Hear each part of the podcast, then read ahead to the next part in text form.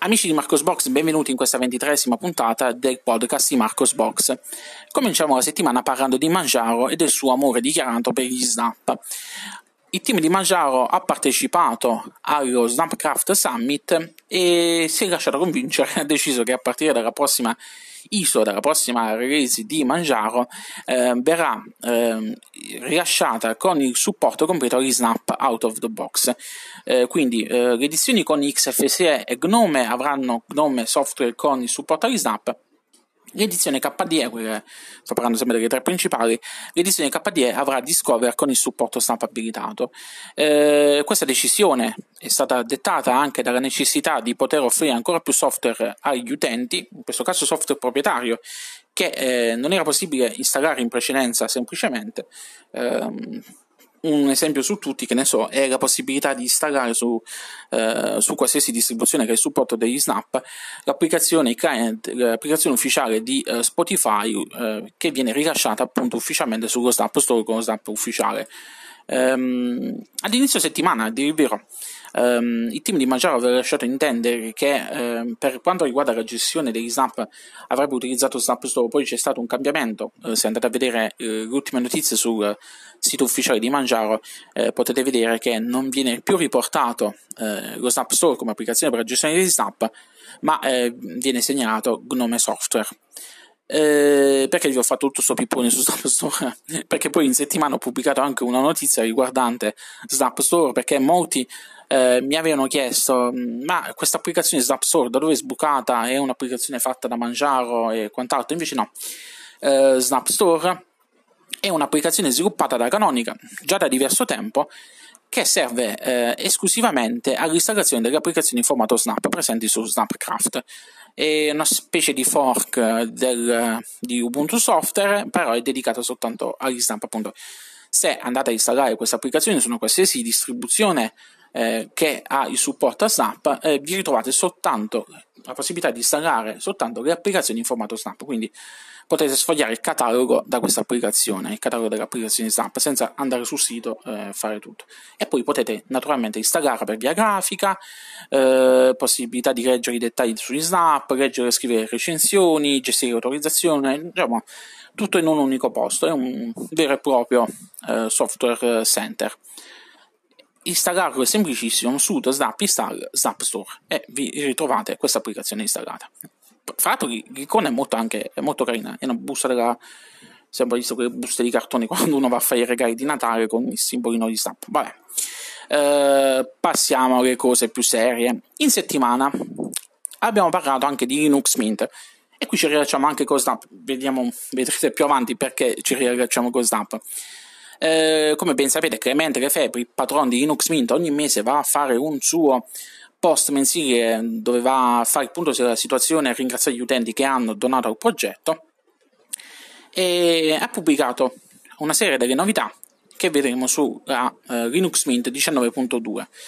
Innanzitutto, diciamo, la beta di Linux Mint 19.2 è più vicina che mai, quindi io ipotizzo che entro la settimana prossima dovrebbe arrivare. Perché? Perché se andate a vedere i repository ehm, di eh, Linux Mint Tina, quindi la 19.2, sono iniziati a, a popolarsi con la Cinnamon 4.2, quindi, eh, quindi si stanno muovendo, stanno aggiornando. Il rilascio di Cinnamon 4.2 è stato fatto poi qualche giorno fa, quindi eh, se volete installarlo su altre distribuzioni, se non ricordo male, su Mangiare è già disponibile nella ISO di testing, quindi eh, potete, potete, farlo prima di, prima di Linux Mint. Ehm, dicevamo, le novità che vedremo sulla prossima versione riguardano molte delle novità mm, il file manager Nemo. La prima eh, è la, l'aggiunta del supporto al pinning, cioè possiamo pinnare i vari file.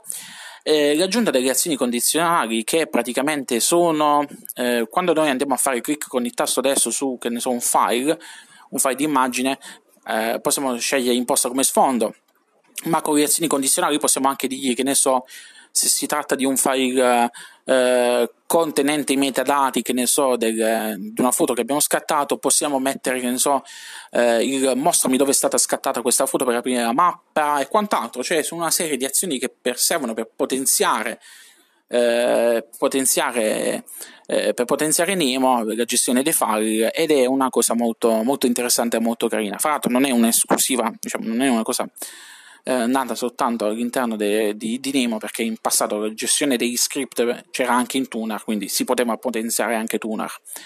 Comunque, eh, il fatto che il team di eh, Linux Mint ha pensato di integrare il Nemo eh, fa molto piacere perché Nemo è anche uno dei migliori file manager in circolazione.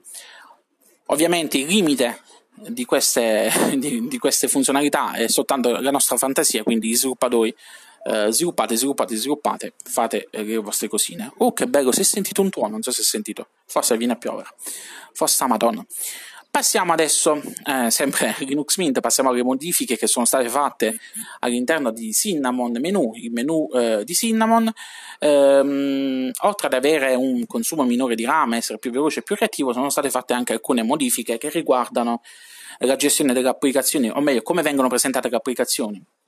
Se per esempio avete installato due editor di testi oltre a Xed, che è quello predefinito di Cinnamon, andate a installarvi anche Gedit, in passato all'interno del menu delle applicazioni di Cinnamon eh, avreste trovato text editor, editor di testo, e due voci di editor di testo, quindi a fantasia, a fortuna dovete andare a scegliere quella giusta.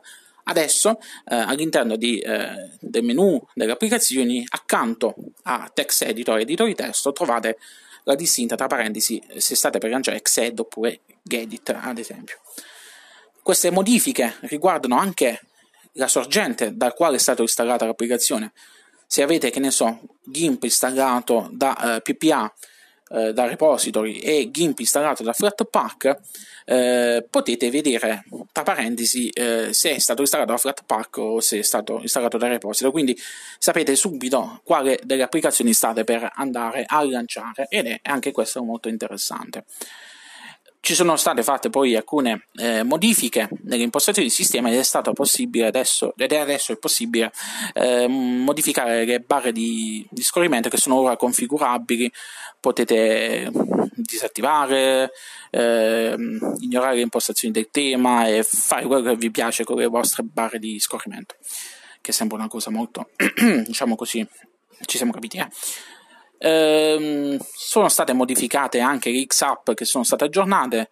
Ehm, Pix insieme all'editor di testo, all'editor di documenti, all'editor video, all'editor visualizz- visualizzatore di immagini sono tutte state riviste. Ehm, sono state anche migliorate eh, il supporto delle scorciatoie da tastiera.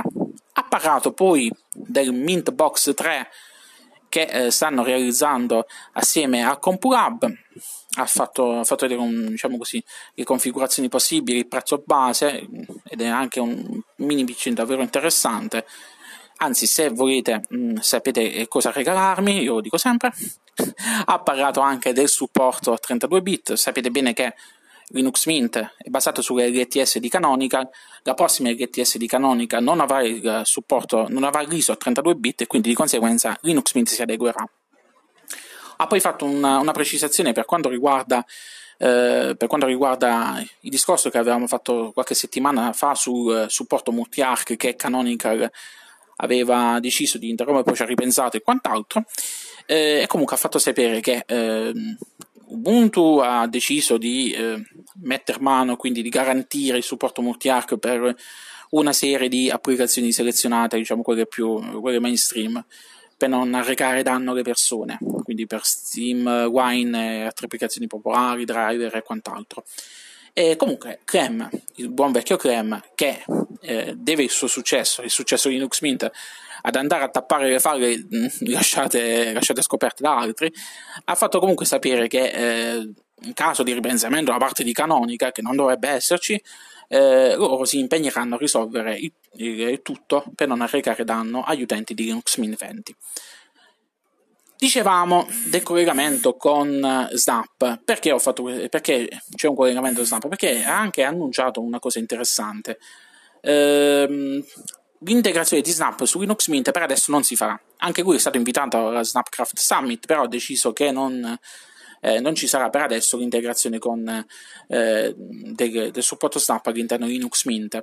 Eh, Clem ha detto che mh, mm, secondo cui sia come client che come formato di file è un formato che secondo lui può funzionare. Si è visto invece eh, un po' critico per due aspetti. Il primo aspetto riguarda il fatto che eh, attualmente, meglio per come è strutturato Snap, ehm, è tutto in mano a Canonica, quindi c'è uno store centralizzato da parte di Canonica e non c'è possibilità, che ne so, come con Flatpak, di mettersi su un repo per fatti suoi. E questo non gli piace. L'altra cosa che eh, non gli piace sono alcune politiche di, eh, di Ubuntu per quanto riguarda alcuni pacchetti, perché per esempio Ubuntu prevede di sostituire il pacchetto di Chromium presente nei repositori di Ubuntu con un pacchetto vuoto che una volta che lo andate a installare vi va a installare lo stamp di Chromium. Eh, in parole povere, quando andiamo a installare gli aggiornamenti da apt, Snap diventa un requisito per continuare a utilizzare Chromium e si installa alle nostre spalle. Quindi, eh, questo secondo Clem va a rompere una promessa fatta agli sviluppatori, ovvero che eh, Snap non avrebbe mai sostituito apt.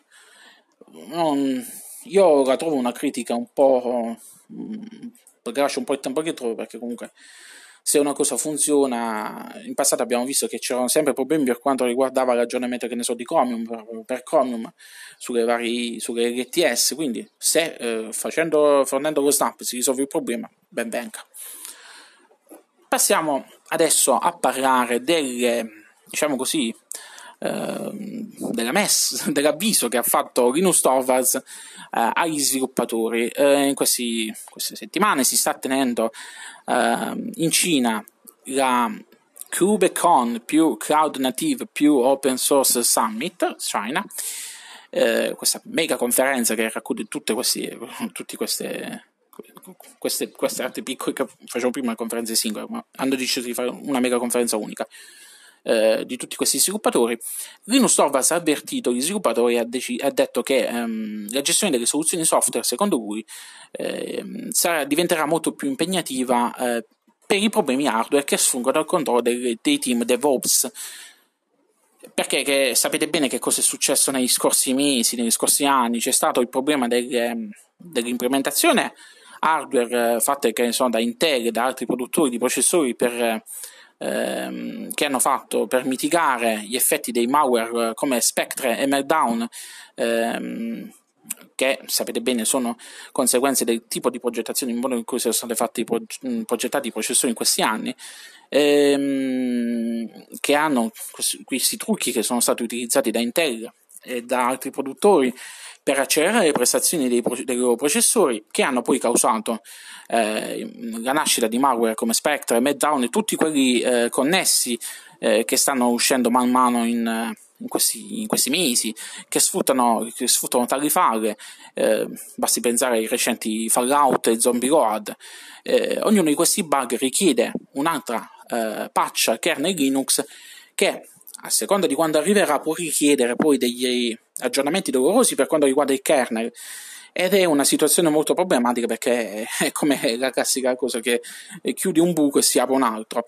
Ehm, a parte disattivare completamente il pair trading, ogni patch richiede di aggiornare sia il kernel Linux che il BIOS, quindi è un bel casotto, è un bel casotto e, e l'altra soluzione, la disattivazione dell'ipertrading, eh, sì, elimina il problema della gestione delle patch, ma riduce anche le prestazioni di circa il 15%, quindi ci troviamo di fronte a una sfida che gli sviluppatori dovranno fare per implementare al meglio il loro codice per da una parte chiudere queste falle e dall'altra non influenzare sulle prestazioni. Eh, l'altro, problema, l'altro problema che vede all'orizzonte di Linux Torvalds riguarda la legge di Moore. La legge di Moore che ha garantito un raddoppio delle prestazioni hardware ogni 18 mesi negli ultimi decenni, eh, ma poiché i produttori di processori si avvicinano al limite di questa legge, molti sviluppatori dovranno mettere mano al loro codice per continuare ad ottenere delle prestazioni migliori, quindi eh, anche in questo caso dovranno riscrivere. Um, Chef poi uh, ha fatto alcune considerazioni sulla, sugli aggiornamenti del kernel Linux che arrivano uh, sempre a ritmo di tre mesi e sempre uh, diciamo così con qualche ritardo. Ehm, e adesso il team di, di Linux sta lavorando un ciclo di pianificazione ogni sei mesi. Um, poi fa alcuni di, di discorsi riguardo sempre la sicurezza che deriva da questi aggiornamenti e anche Jim Zimri, il direttore esecutivo dell'autoambulanza, la sentite, Dicevamo, Jim Zimrin, il direttore esecutivo della Linux Foundation, ha affermato che per contrastare l'aumento di questi problemi hardware e delle relative problematiche a livello di cybersicurezza che coinvolgono i software open source, la sicurezza informatica è diventata la priorità principale della Linux Foundation e per migliorare questo settore la Linux Foundation sta studiando una serie di approcci che ehm, per proteggere al meglio sia la catena di approvvigionamento globale, cioè per proteggere al meglio la catena di approvvigionamento globale dell'open source, dei software open source. E quindi, quindi vedremo nei prossimi mesi come si evolverà la situazione, vedremo eh, come, verrà presa, eh, come verrà presa dagli sviluppatori questo, questo avvertimento. Passiamo adesso, dedico un blocco della puntata proprio tutta a lui, alle, ai post di Maglietta Bianca. Il nostro caro Enrico la settimana scorsa ha fatto diversi articoli. Ehm, il primo riguardava Chrome OS, Chromium che aveva fatto una piccola anteprima e quant'altro. Eh, aveva promesso di eh, fare un articolo nel quale andava a, a analizzare i diversi ambiti di utilizzo di un computer e, o meglio tutte le operazioni che di solito fa lui con il computer e come è possibile fare tramite Chrome OS. Ha fatto un articolo um, e ha spiegato cosa viene bene e cosa invece è difficoltoso, partito dalla gestione del sistema, la navigazione ai social media, ha parlato di autonomia e qualità, eh, ha parlato di Office eh, della suite Google Docs, l'ha messa anche a paragone con la possibilità che c'è adesso di installare applicazioni eh, applicazioni Linux, ha fatto vedere che è possibile installare, che ne so, LibreOffice, ha fatto vedere che è possibile installare GIMP e, ha parlato appunto della, della, gestione e quant'altro. Per ogni categoria, per ogni ambito, quindi giochi, gestione video, eh, editing, test, bla bla bla, ha fatto eh, una piccola pagella, oh, ha fatto un sunto e ha messo anche dei voti. Andatevi a leggere questa, questa sua recensione. Eh, Mm, per saperne di più su Chrome OS per, per capire se mh, mm, può fare o meno per voi. Passiamo adesso a un, un articolo che ha pubblicato dal titolo Documentiamo i rant. La scorsa settimana aveva pubblicato un articolo, Le confessioni di Urinaro, nel quale aveva espresso alcune problematiche riguardo alla diffusione del software libero dei problemi che ci affliggono e quant'altro.